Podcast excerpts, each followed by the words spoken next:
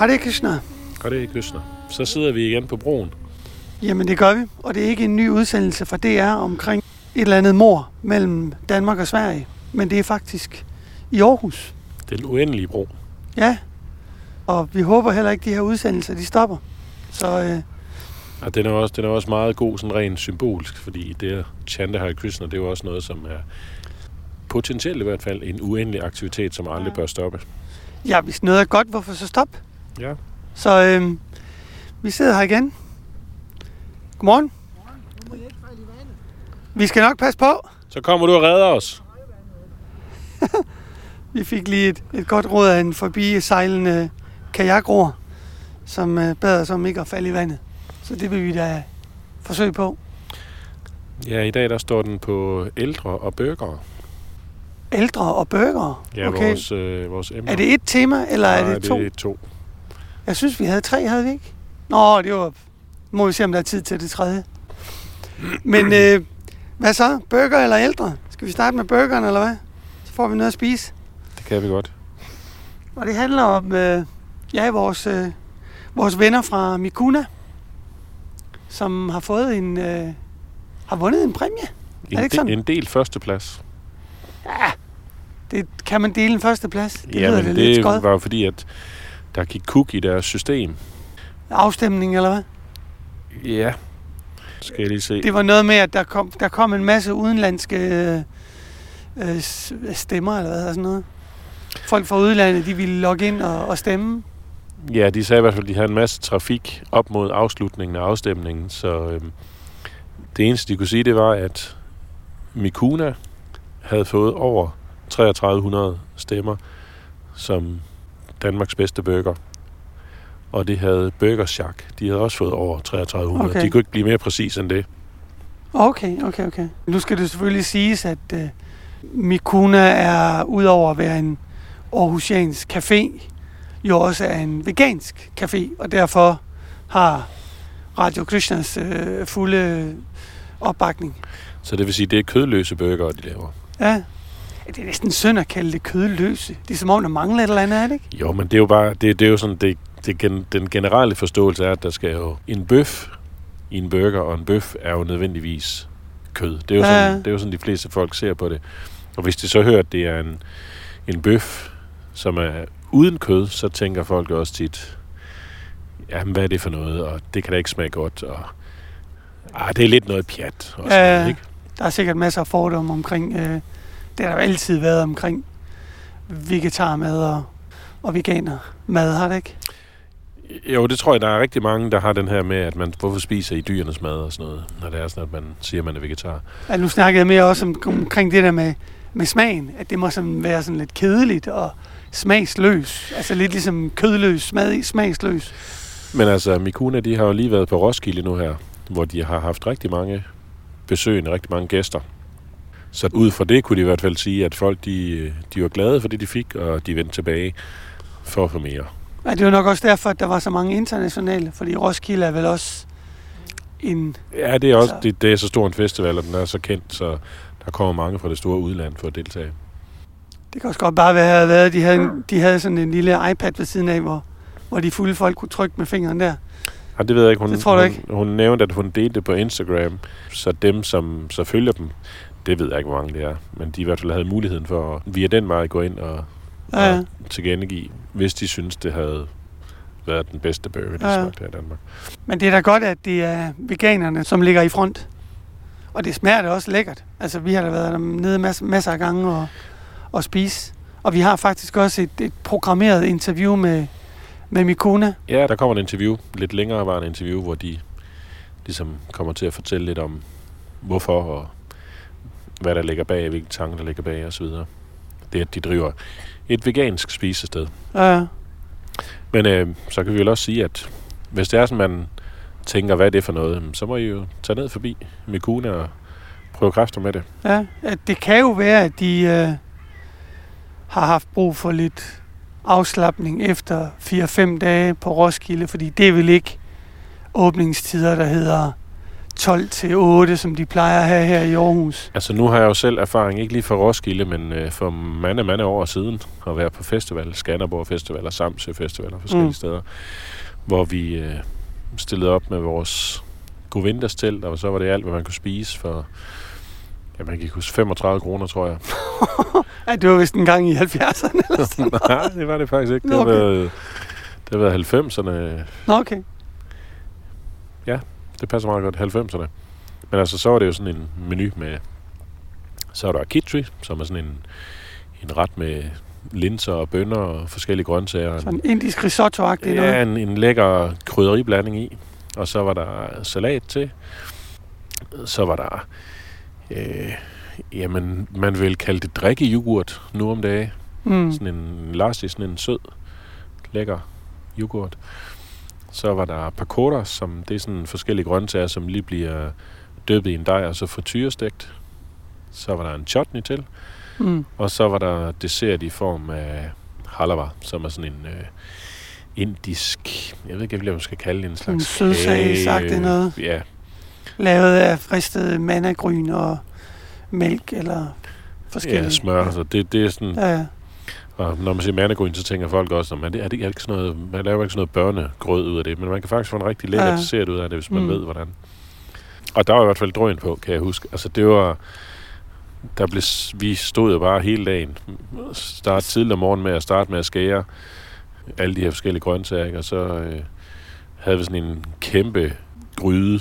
Jamen altså, den, det ved jeg den har vel været nærmest en, en kvadrat, eller en kubikmeter ja. og så blev der fyldt vand i, og så vandet, det blev så til damp rundt omkring øh, gryden, sådan en, ligesom en tyk gryde, og så blev der lavet Okay. simpelthen så mange liter kitchen der i, så vi havde Ja. til hele dagen. Sådan en af de der gryder, som Obelix kunne have faldet i som barn. Ja, eller øh, vil jeg tro, hvis det er sådan, man har været inde ved militæret eller civilforsvaret, når man ser, hvis man er ude i en stor øvelse, noget af det grej, som de slæber med, Mm. for at kan lave mad til rigtig mange mennesker. Øh, Så jo, der er drøn på, når man er på festival. Også hvis det ikke er som festivaldeltager, men hvis det er som, at man har sådan en, Ja. en båd, hvor man laver noget mad. altså, de har sikkert også været rimelig udmattede efter at have stået der i øh, fire dage. Men ellers, når I hører udsendelsen, I kan jo gå ind og, og tjekke dem på internettet og se, om, om de er kommet til hægterne igen. Ja, det kan godt være. Vi må da håbe, de overlever. Skal vi tage et lille stykke musik eller sådan noget? Lad os gøre inden det. vi hopper videre til de ældre. De ældre og de unge, faktisk. Nå ja, det er rigtigt. Det er en kombi den her gang.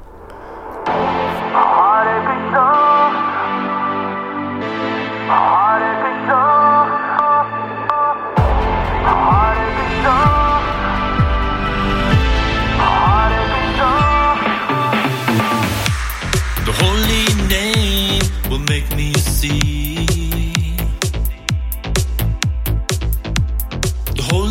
Name will set me free. When the holy name enters my heart, the holy name will break my pride apart.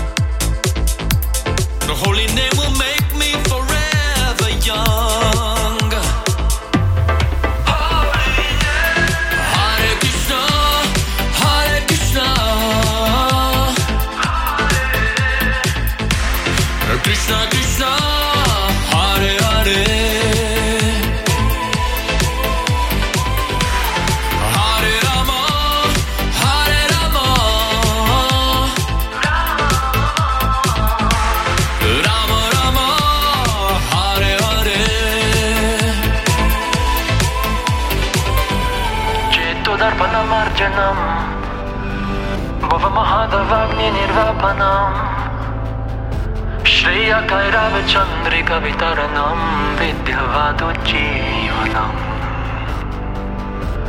आनन्दं बुधिवर्धनं प्रतिपदं पूर्णमृतस्वादनं सर्वात्मस्नपनं परं विजयते श्रीकृष्णसङ्कीर्तनम्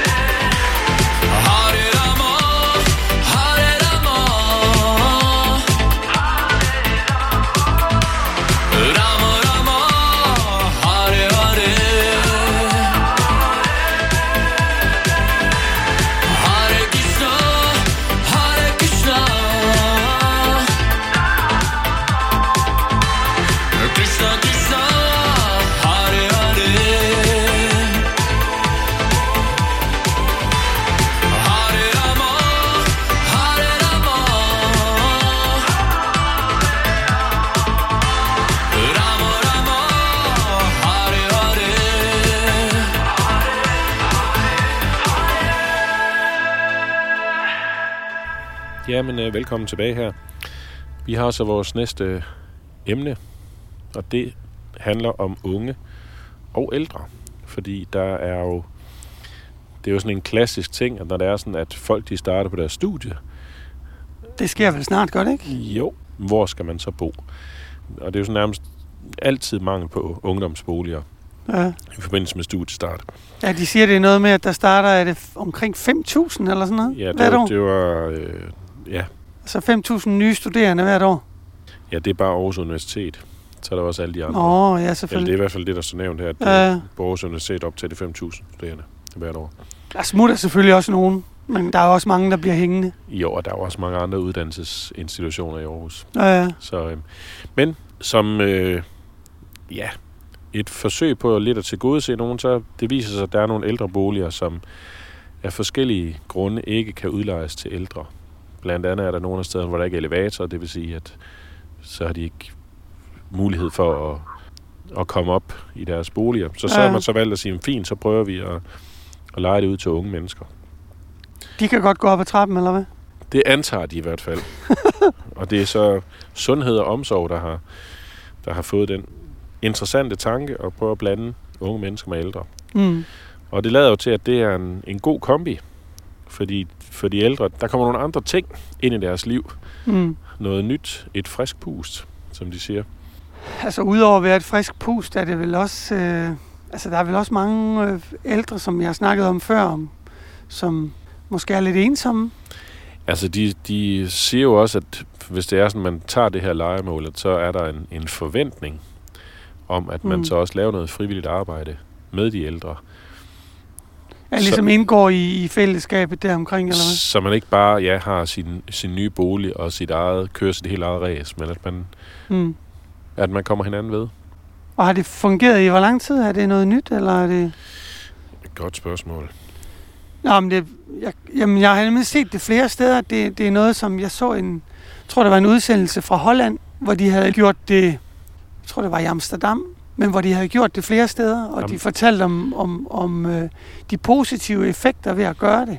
Jamen, jeg har ikke, altså nu, der var en, jeg så godt, jeg har ikke set det selv, men Danmark Radio har også lavet en 180 dage på pleje med nogle unge mennesker, der flytter ind.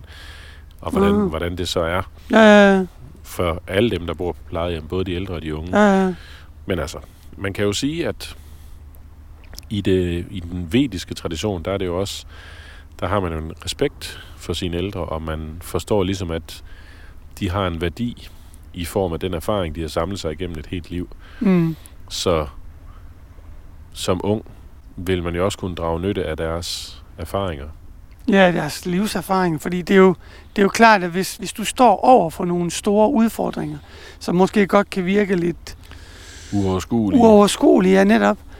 Og så der kommer en, som har været igennem det for 50 år siden og siger, jamen ved du hvad, du skal nok komme igennem, og det er ikke så hårdt, og det skal nok gå, og, og fortæller sin egen version af det, så er det jo klart, så giver det en anden, Et andet en perspektiv. anden vinkel, ja. et helt andet perspektiv.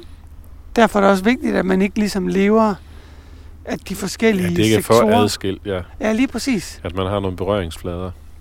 Det der med, at, at, man, at man ikke lever så, ja, så adskilt. Så det, jeg, jeg tror, det er en rigtig god idé med at få øh, rørt lidt rundt i gryden. Mm.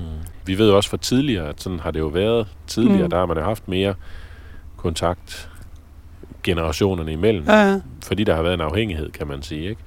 Ja, det er selvfølgelig noget andet nu, fordi den der afhængighed findes ikke. Nej, fordi Øh, vi I har, vi hvert har fald en, ikke i Danmark. nej, men det er fordi, vi har en stat, som, øh, som tager sig så meget af os. Mm. Så For eksempel, jeg har min kones familie, øh, som bor i, i Peru. Der bor de jo, hendes mor bor sammen med min kones søster og søsterens børn. Så det er tre generationer, der, der bor der. Og man kan jo sige, det er jo en nødvendighed, ja, fordi det er selvfølgelig er meget billigere at bo tre generationer i en lejlighed. Men det giver også en hel masse andre ting, fordi min kones mor har rigtig meget fri. Og derfor kan hun så passe børnebørnene og hente dem fra skole og, og lave mad og forskellige ting, i stedet for at sidde på et eller andet. hvilket jo også her ville være en plejehjem. stor hjælp, kan man sige. Der er mange familier, som de har jo simpelthen så travlt, og mm. har til tider svært ved at få det til at hænge sammen, ikke? Eller det bliver sådan et, et meget, meget stramt program. Jeg er da sikker på, at der er også mange bedsteforældre, der ville, der ville synes, at det var, at det var dejligt. Ja, det ville selvfølgelig nok være det allermest ideelle, hvis det var sådan, at det var ens egen familie, som, som ligesom kom og boede hos. Men Men det er stadigvæk her ja, en, en god konstellation. Altså, Ja. der er ingen tvivl om, at, at begge grupper, både de ældre og de unge, har noget, de kan bidrage med til de andre. Og så er det selvfølgelig også et godt tilbud til de unge, fordi de får huslejen til en, en langt lavere pris. Så de er jo også interesserede i at, at på den ene side spare en masse penge. Det er måske det, der kommer som, Det er, altså, som det, første prioritet. det er jo nok det, der får dem til at tage valget, ja. Ja, ja. Og så det andet, det kommer som sådan en, en positiv bieffekt. ja. Ligesom det andet, det der med, at måske ville man gerne have sit eget sted at bo, men vi er nødt til at bo sammen med resten af familien. Og så bagefter, så finder man ud af, at det faktisk rigtig godt. Det har selvfølgelig sine komplikationer, altså, men jeg tror, det, det, jeg vil foretrække dem, end, end, end at være ensom. Ja, men sådan er det jo altid. Altså, det er jo, der, der er jo aldrig noget, hvor man vil sige, om det er kun, der kommer kun noget godt ud af det. Der vil, der vil jo altid være nogle forskellige ting, som man måske ikke synes, det er ikke helt Ja, ja. perfekt, ikke? Men det er sådan er den her verden jo. Ja. Jeg kan da også huske, dengang jeg var, hvad har jeg været, en 12-15 år eller sådan noget, der havde jeg også et rigtig godt forhold til en ældre mand. Han, jeg tror han har vel været 85 eller sådan noget, 80-85.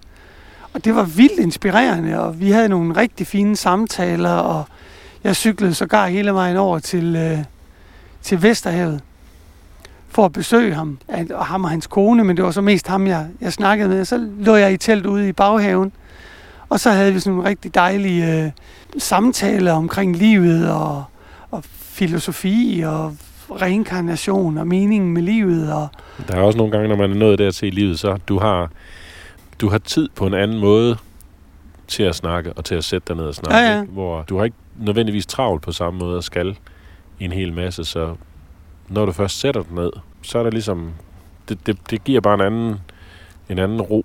ja, ja. Plus du har også noget at snakke om. Altså du har noget i bagagen, Ja, fordi man kan jo godt sætte sig ned og, og knævre om, om, om ingenting. Altså det, det er der sikkert rigtig mange, der er verdensmestre i. I alle aldre. Altså selv mit, mit barnebarn på halvandet år kan da godt sidde og, Og bare snakke løs. Ja, uden at det betyder noget, og vi forstår heller ikke noget, men, men altså, ord kan jo sagtens komme ud af, af munden, uden at der nødvendigvis er, er, er noget dybde i dem. Jamen, det er rigtigt. Så, så det der med at, at sidde med nogen, som har den erfaring, og som har, har levet et begivenhedsrigt liv, og det er jo de færreste, som ikke har været igennem livet, uden at have lært noget. Mm. For livet er jo ikke nemt, det ved vi jo godt. Så hvis man er kommet igennem det, så er det som regel også, fordi man har lært noget. Altså, så, så lærer man som regel også noget. Man bliver som regel klogere af det. Der er selvfølgelig også nogen, som bliver bitre og sure og over al den modgang. Og det kan jo måske være begrænset, hvor meget man får ud af at snakke med en gammel sur og gnaven og, og bitter mand, eller kvinde for den sags skyld. Men nu, nu var det jo også meningen, at de skulle lave nogle aktiviteter af forskellige slags sammen med dem. Så man kunne forestille sig, hvis man er en, en sur gammel knark, der sidder sådan død, så er man måske heller ikke den, der sådan søger den slags. Det er jo, det er jo nok nogle af de andre, der så vil drage fordel af, at der nu er flyttet Ja, ja. nogen ind. Eller så kan de invitere ham ud og danse salsa, eller stå på hovedet, eller sådan noget. Og så kan det være, det er det, der skal til, for at den får lidt positiv, mere positivt syn på livet. Det kan da godt være. Men øh, vi, vi synes i hvert fald, det er en... Øh, Et spændende initiativ. ja, det der med, at vi har jo nemlig også snakket om det før, det der med, at, at folk er saftsus med så ensomme, fordi vi er blevet så...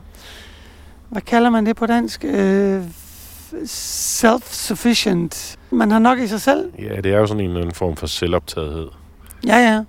Men altså, du har, behøver ikke andre mennesker for at leve. Nej. Altså, det, det er jo egentlig det, der... Sådan ser det i hvert fald ud på overfladen. Ja, lige præcis. Fordi det gør man jo rent faktisk. Ja, ja. Men du kan godt, du kan godt gøre det uden, Mm. men, men der kommer bare til at være et, et savn på forskellige vis. Øh, jeg så faktisk i den forbindelse, indirekte i den forbindelse, så så jeg faktisk en, en øh, et lille, jeg tror det var en lille video omkring en fyr.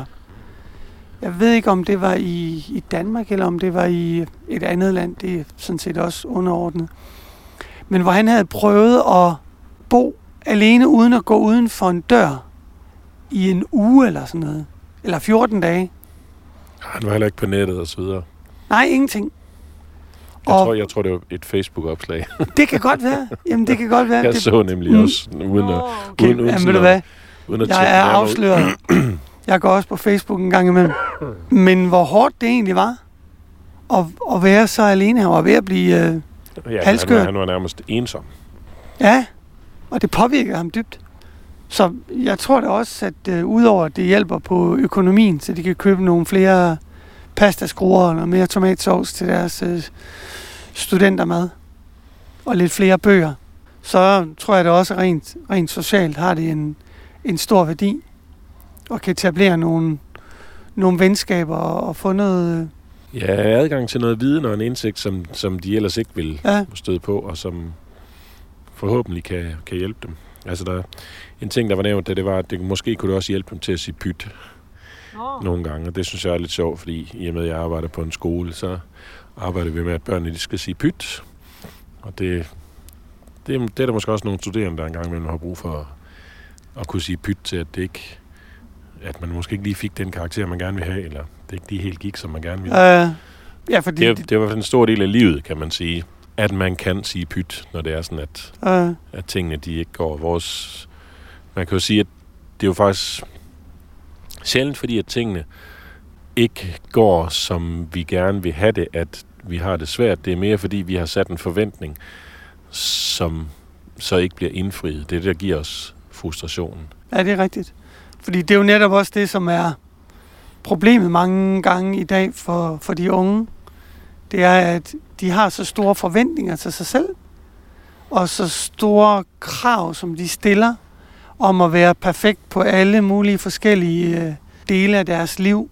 De skal være smukke, de skal være slanke, de skal være kloge, de skal have de bedste karakterer, den bedste kæreste og øh, de bedste rejser. Det skal simpelthen bare være tip-top. Det skal være perfekt. Og Ja. nu er det selvfølgelig ikke, fordi vi sidder og siger, at man ikke skal sætte sig mål, og at man ikke skal mm. sætte sig forventninger, men at man skal heller ikke lade sig slå ud, når det er sådan, at ens forventninger de så ikke bliver indfriet. Nej, det er jo godt at sætte sig nogle mål, det er jo rigtigt, men man skal jo også være realist, og heller ikke blive frustreret, hvis det er sådan, at de høje mål ikke bliver opnået. Så det må vi håbe, at, øh, at de ældre, de kan hjælpe de unge med et, et syn på livet, som kan hjælpe dem igennem deres studie. Ja, for de, kommer, de fleste kommer jo også fra en tid, hvor, hvor tingene var anderledes. Altså, jeg kan da bare huske fra min barndom, hvor, hvordan kravene var fuldstændig anderledes som ung. Altså, der havde man jo mulighed også for at gå ud og jogge lidt i spinaten og rejse lidt og tage nogle sabbatår, før man øh, begyndte på ens øh, Før man tog det endelige højere, valg. ja, højere uddannelse. Jeg startede først som 35-årig på universitetet. Det skal selvfølgelig heller ikke siges, at det var det, den perfekte løsning. Jeg kan du godt mærke, at det var, at det var ikke så nemt, som hvis jeg var startet som, som 25-årig. Godt mærke, at der var nogle... Øh, min hjerne den var måske ikke så frisk, som den burde have været. Jeg ved ikke, hvorfor jeg kom ind på det. Det var vist et, et lille sidespring. Men i hvert fald så tænker vi, det er, det er en god ting. Der kan være noget, noget berigende og noget, noget læring for begge, for begge parter. også lidt friskhed fra, fra de unge til de, til de gamle. Det er jo ikke kun den ene vej, at det gavner. Så der er jo også ting, som man som ung giver de gamle med ens energi og ens muligheder og ens drømme og ens ønsker og øh, planer og hvad der ellers er. Der er jo masser af ting, som man kan bidrage med. Ens livsglæde og ens håb og hvad der nu ellers er. Ting, man er ved at starte op. Og Og så er det jo godt, at der i hvert fald bliver set efter alternativer, når der nu er mangel på, på boliger til de, til de kommende studerende. ja, medmindre man begynder at lave en, en teltpark i Mindeparken eller sådan noget. Men det, det tror jeg, så, så vidt er vi ikke kommet til endnu. Det lyder heller ikke umiddelbart som en specielt god løsning. Men øh, skal vi sige, det var lidt omkring de... Øh, Det, det tror jeg hvad, hvad tanker vi end kunne gøre os om. Ja. om det her emne. så øh, held og lykke til de studerende med at, med at finde en, en god bolig. Om det så er en øh, ældre bolig med øh, en masse dejlige ældre mennesker, som kan pøse deres livserfaring ud over jer. Det ønsker vi jer held og lykke med. Og held og lykke med studiet også. Nå ja, selvfølgelig. Glem ikke det. Det kan jo være, at de har nogle gamle eksamener liggende, som de kan låne jer. Eller nogle øh, eksamenstricks. Skal vi sige, det var det? Det var og det. så hop videre, hvis vi har lyst. Vi kan da godt lige hurtigt tage det sidste tema efter, øh, Så får du lov at efter lidt musik. Ja, det, det, det bliver nok min omgang så. Jamen, vi hører lidt musik, og så er vi tilbage her. Hare Krishna, Hare Krishna, Krishna Krishna, Hare Hare,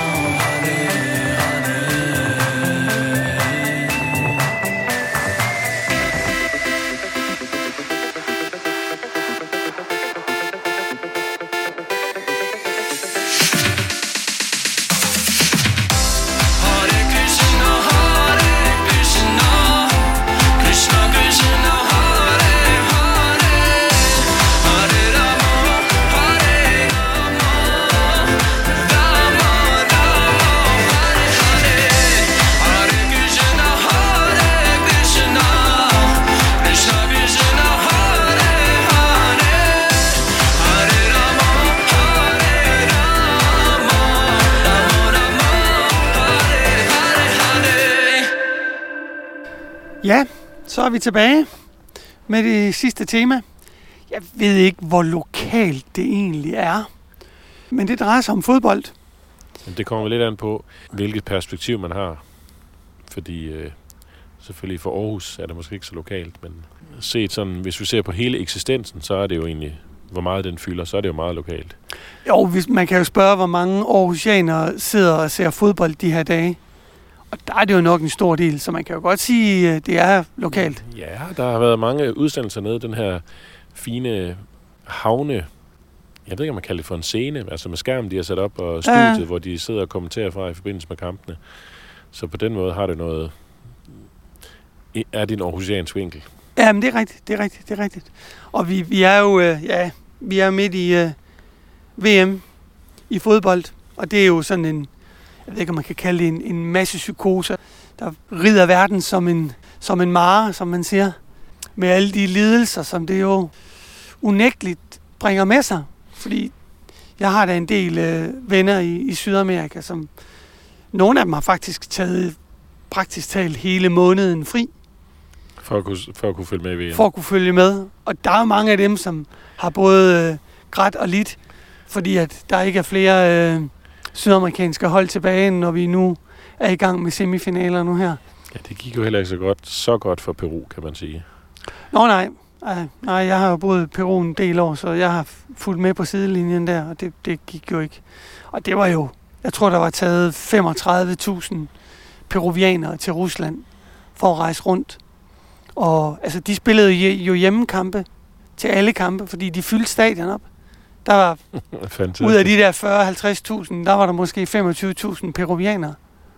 Så det var lige meget, hvem de spillede med. Så var der totalt rødt og hvidt. God opbakning. Da de spillede mod Danmark, der var stadion så fuldstændig rødt og hvidt, fordi Danmark spiller i rødt og hvidt, og det gør Peru så også.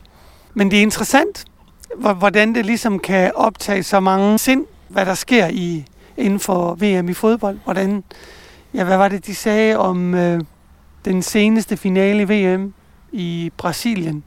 At der var en milliard mennesker, som sad og så finalen. Det vil sige, du har en milliard personer på jorden, som sidder og, og optaget af kig, ser på samme. det samme og optaget af det samme. Men man kan sige, hvis vi nu springer lidt tilbage i turneringen, når det er sådan, at der er flere hold med, så i første omgang, så er det jo selvfølgelig en identifikation med sit, sin krop i form af sit land.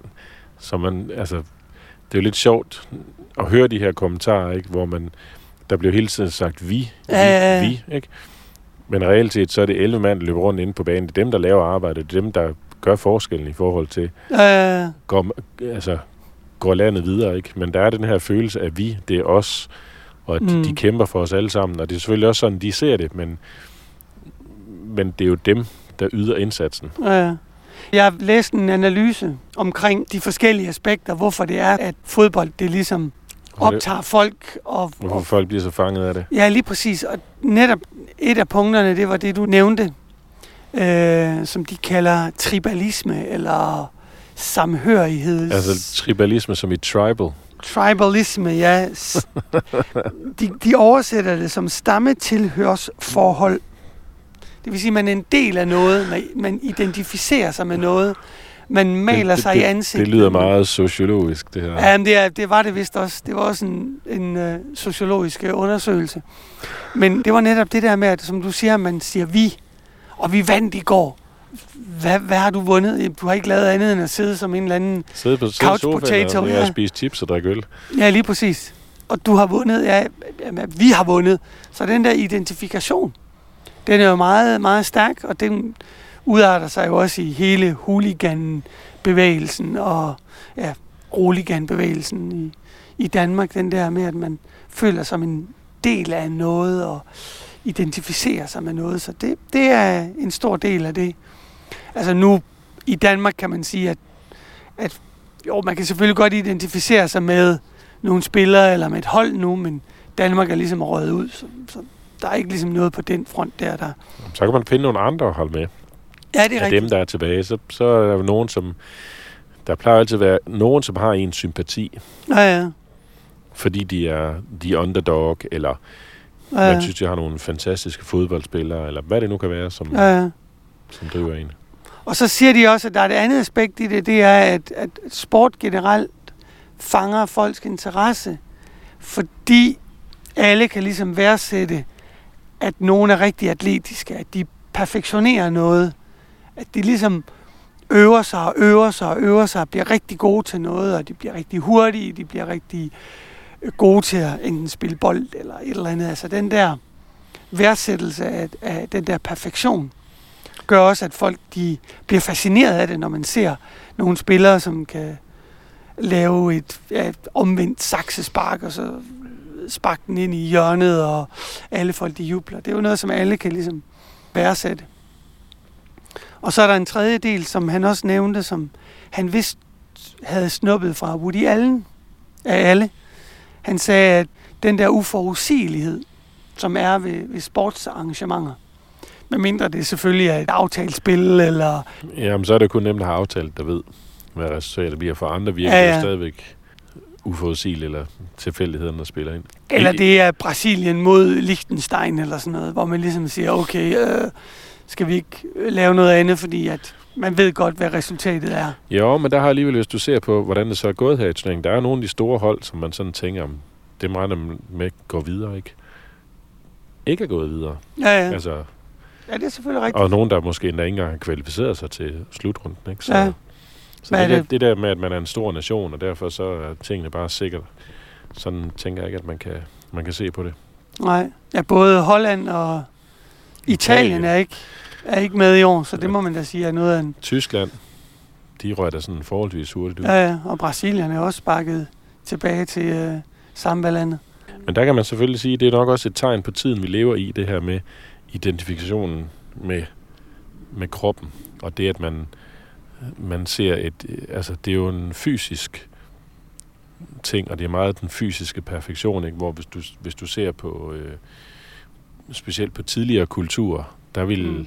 Ikke, at man ikke værdsatte det, men du vil ligesom se det som en, en vigtigere ting, en højere ting, hvis det er sådan, at du for eksempel havde debatter, hvor du kunne debattere og ligesom kunne, mm. kunne vinde over din modstander via debat, fordi det så er et tegn på, at dit intellekt er, hvad kan man sige, trænet og, og veludviklet. Ja, ja. Og så synes jeg da, altså jeg har selv siddet og set noget fodbold, og har også, lader mig da også rive med, når jeg sidder og ser det, men der, er- der er der også nogle af de her fodboldspillere, hvor hvis man, hvis man skal tale om karakter, altså personlig karakter, ikke? Mm. Der er nogle af dem, som tydeligvis snyder, og som, øh, som også skaber sig, når det er sådan, at de bliver taklet. Ikke? Oh, oh, oh, de ruller rundt, og det ser helt forfærdeligt ud. To minutter efter, så løber de glade og friske afsted igen. Så øh, altså der, der, tænker jeg i hvert fald, at det vil være fint at se lidt mere integritet fra deres side, mm. at at man ikke prøver at snyde sig til noget, og at man ikke, altså, og så er der nogen, der siger, ja, men det er blevet en del af spillet. Jamen, hvorfor er det blevet en del af spillet? Ja, ja. Hvor, hvorfor, er det, hvorfor er det nødvendigt? Hvorfor er det vigtigt? Altså, fordi hvis det er sådan, at man ender med at vinde ved at snyde, har man så reelt vundet? Ja. Eller har man bare snydt? Altså, jeg mener, hvis der havde Eller været man, var man, tilbage... man er bare god, fordi man er god til at snyde. Ja, og er det, er det en ting, er det, er det godt at være god til. Mm. Altså, vi kan jo se tilbage med Guds hånd, som Maradona oh, ja. han øh, kaldte det, ikke, da han bankede den ind med hånden. Er det at vinde? Ja, det er det, men, men hvad siger det så om, om omstændighederne, hvis det er sådan, at det er sådan nogle ting, der Øh, man tager i brug for at vinde, ikke? ja, der er jo selvfølgelig også mange ting, der, der har med deres øh, integritet og deres øh, karakter at gøre. Altså, det er jo ikke fordi, at fodboldspillere som regel øh, brillerer med deres øh, personlige opførsel og personlige kvaliteter. Jamen, det jeg tænker det er, jo, det er jo stadigvæk igen individuelt. Jeg, jeg synes bare, jeg har set her under den her slutrunde også, at der har været nogle ting, som, hvad kan man sige, tvivlsom karakter, ikke? Mm. Altså, og nogen, som er, sådan, er decideret usympatiske. Ja, at det er ikke lige frem, fremstilling af de pæneste menneskelige kvaliteter nogle gange, som man ser på sådan en fodboldbane.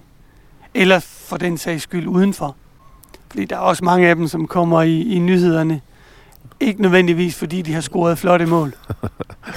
Der er rigtig mange gange, at det er på grund af at have jogget i spinaten og, og lavet møg, hist og pist.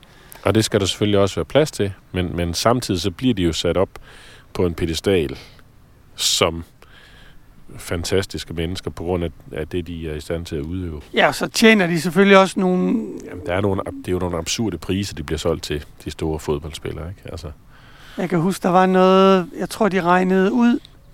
Der var en, en sådan en, øh, en lommeregner på internettet, hvor du kunne regne ud, hvor mange sekunder det ville tage Ronaldo at indtjene din, eller tjene din årsløn. Jeg ved ikke, om, om, om min årsløn, det var øh, 3 sekunder, eller det var 10 sekunder. Men, men det var ikke ret mange sekunder af hans liv, det ville tage for at tjene det, jeg tjener på et år. Så det er jo absurde summer, som ryger ned i deres lommer. Og så hvis du ikke ved, hvordan du skal bruge dine penge, eller hvis du ikke har den, de indre kvaliteter, som gør, at du kan styre dig med så mange penge, så er det jo klart, så er det jo mange gange, ser man, at de penge bliver brugt til ting, som faktisk ødelægger dig selv. Og det er jo ikke sjældent, at man ser, at rige fodboldspillere, de ender i stoffer eller druk eller overforbrug af hasard eller prostitueret eller hvad der nu ellers er af underlige ting. Så det er jo fint nok at dyrke sport. Det er vi i hvert fald ikke imod. Jeg kan da godt selv lide at, at dyrke sport og, og røre kroppen og have det sjovt en gang imellem. jamen, det er også vigtigt at holde sig i form. Men det er lidt ude af proportioner. Ja, og så det der, hele det der hysteri omkring, ja, Jamen Øh, også fordi den identifikation. identifikation, der er nogle gange, Ja. så er der nogen, de går så meget op i det. Så når det så går galt, ikke, så føler de, at deres liv er ødelagt. Altså der har jo også været tilfælde med fodboldspillere, som er blevet overfaldet, og fordi at de ikke har levet op til nogen andres forventninger. Ikke? Ja. Og det er jo også helt ude i hampen. ja eller slået ihjel, Ja, som skete ihjel. med, øh, med den kolumbianske fodboldspiller for nogle år siden. Altså så, så betyder fodbold for meget for folk, Ja, ja, når sådan noget sker. Ikke? Altså, Men man så jo også, at øh, for eksempel, når vi nu snakker om Colombia, at de to største hold i Colombia under Cali-kartellet og Medellin-kartellet med Escobar og hvad der ellers var, altså det var jo sponsoreret ja. Ja. narkobaroner. af narkobaroner. Ja. Og de betalte jo også dommerne, så man vidste jo godt, hvem det var, der vandt. Men du sagde også, at øh, der er lavet i Argentina, der er lavet en, hel- øh, en Maradona-kirke, ikke? Altså, hvor de, Jo, med de 10 bud, og jo jo, med deres menighed, og som, som decideret tilbeder Maradona som, som Gud. de laver hvilelser, hvor de står med en, en fodbold på et stadion, og virer folk i Maradonas navn. Og det er jo også bare, altså, det er jo simpelthen bare for langt ude. Ja, når man tænker på, at hvis det der, det er Gud, så tror jeg, jeg foretrækker at være ateist. Altså, det er ikke lige den Gud, som, som jeg har lyst til at tilbede.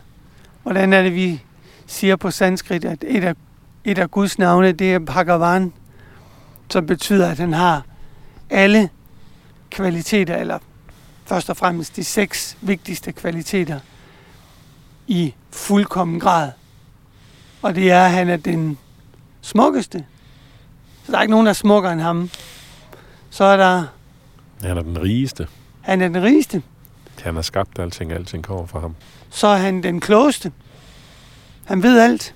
så er han den... Han er den stærkeste. Det er også rigtigt. Han bærer hele universet. Ja. Han...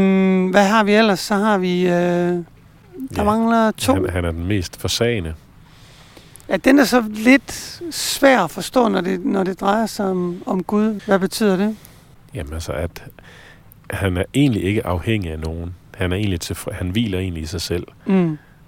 Han behøver ikke noget Nej, for at være den, han er, eller for at, at blive tilfreds. Ikke noget udad til.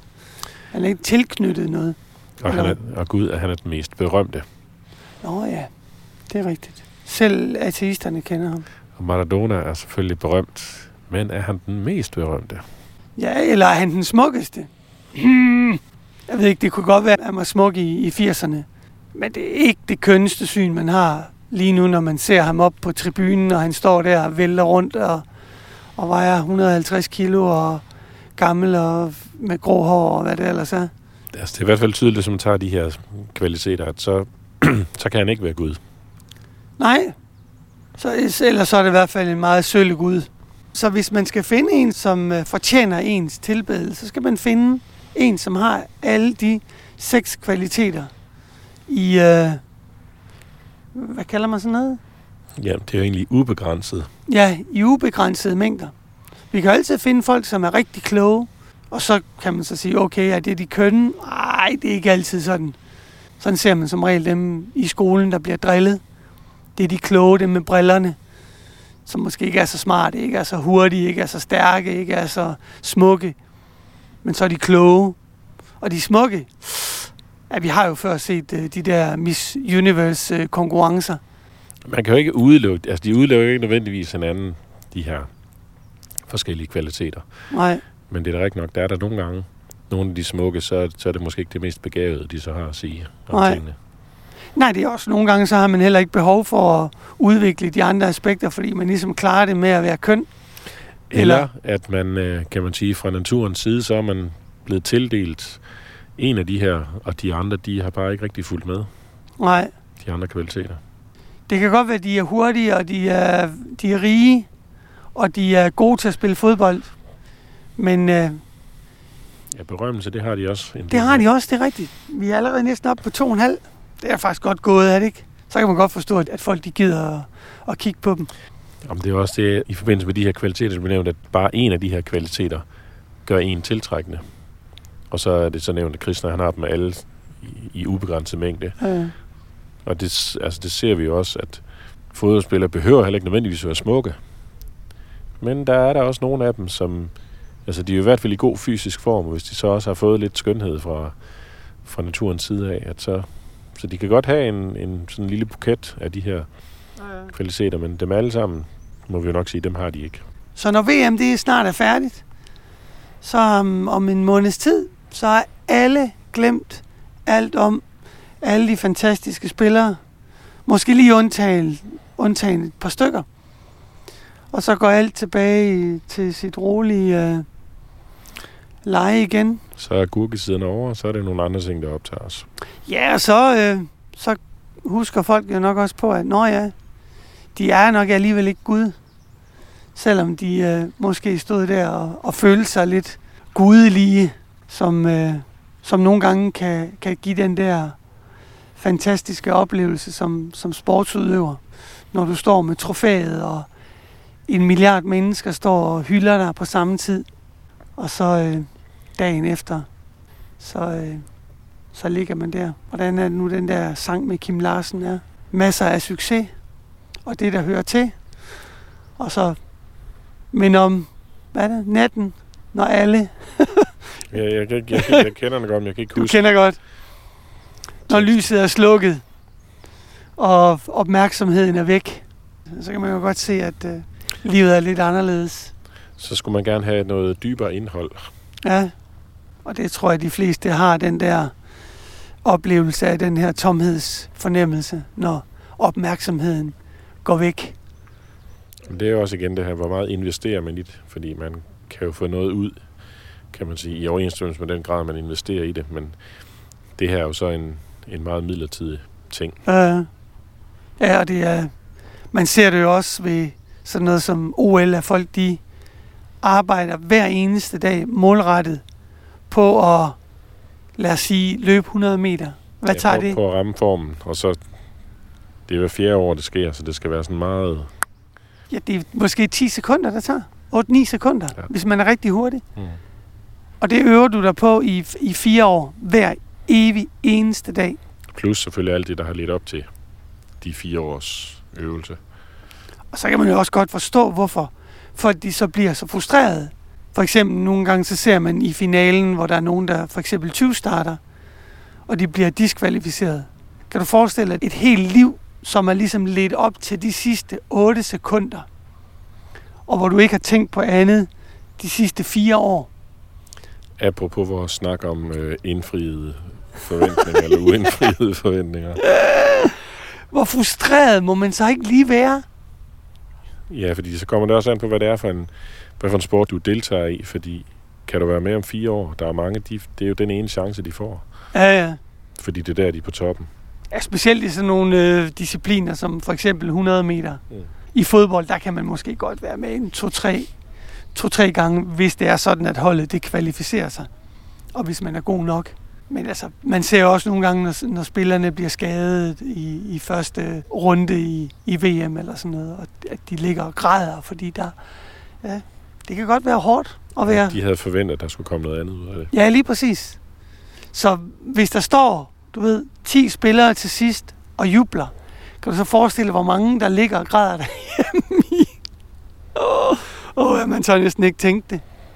Altså, hvor, hvor mange øh, knuste drømme, der ligger bag ved sådan noget der. Og der skal man, der skal man have noget andet også i sit liv. Ja, for sådan Ellers der.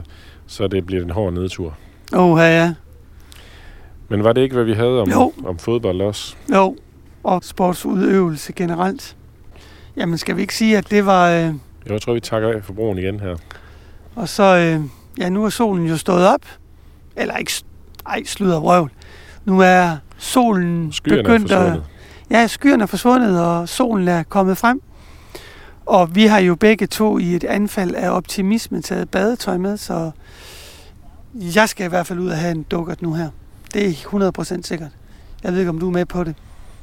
Øh, det tror jeg faktisk ikke lige, jeg er her til morgen. Okay. Men det kan være, jeg ombestemmer mig. Så man siger på spansk, hvis du ikke kan gøre det, så må du stå og klappe. ligesom i Ja, ja. fodbold. Jeg tror, jeg står og chanter i stedet for. Okay, fint. Og ved du hvad, vi siger øh, tak, tak for i dag, Ja, tak for nu. og vi høres snart ved igen. Hare Krishna. Hare Krishna. Wake up, time to wake up. Come on now, wake up, wake up, sleeping soul. Yeah. Say, wake up, time to wake up. Come on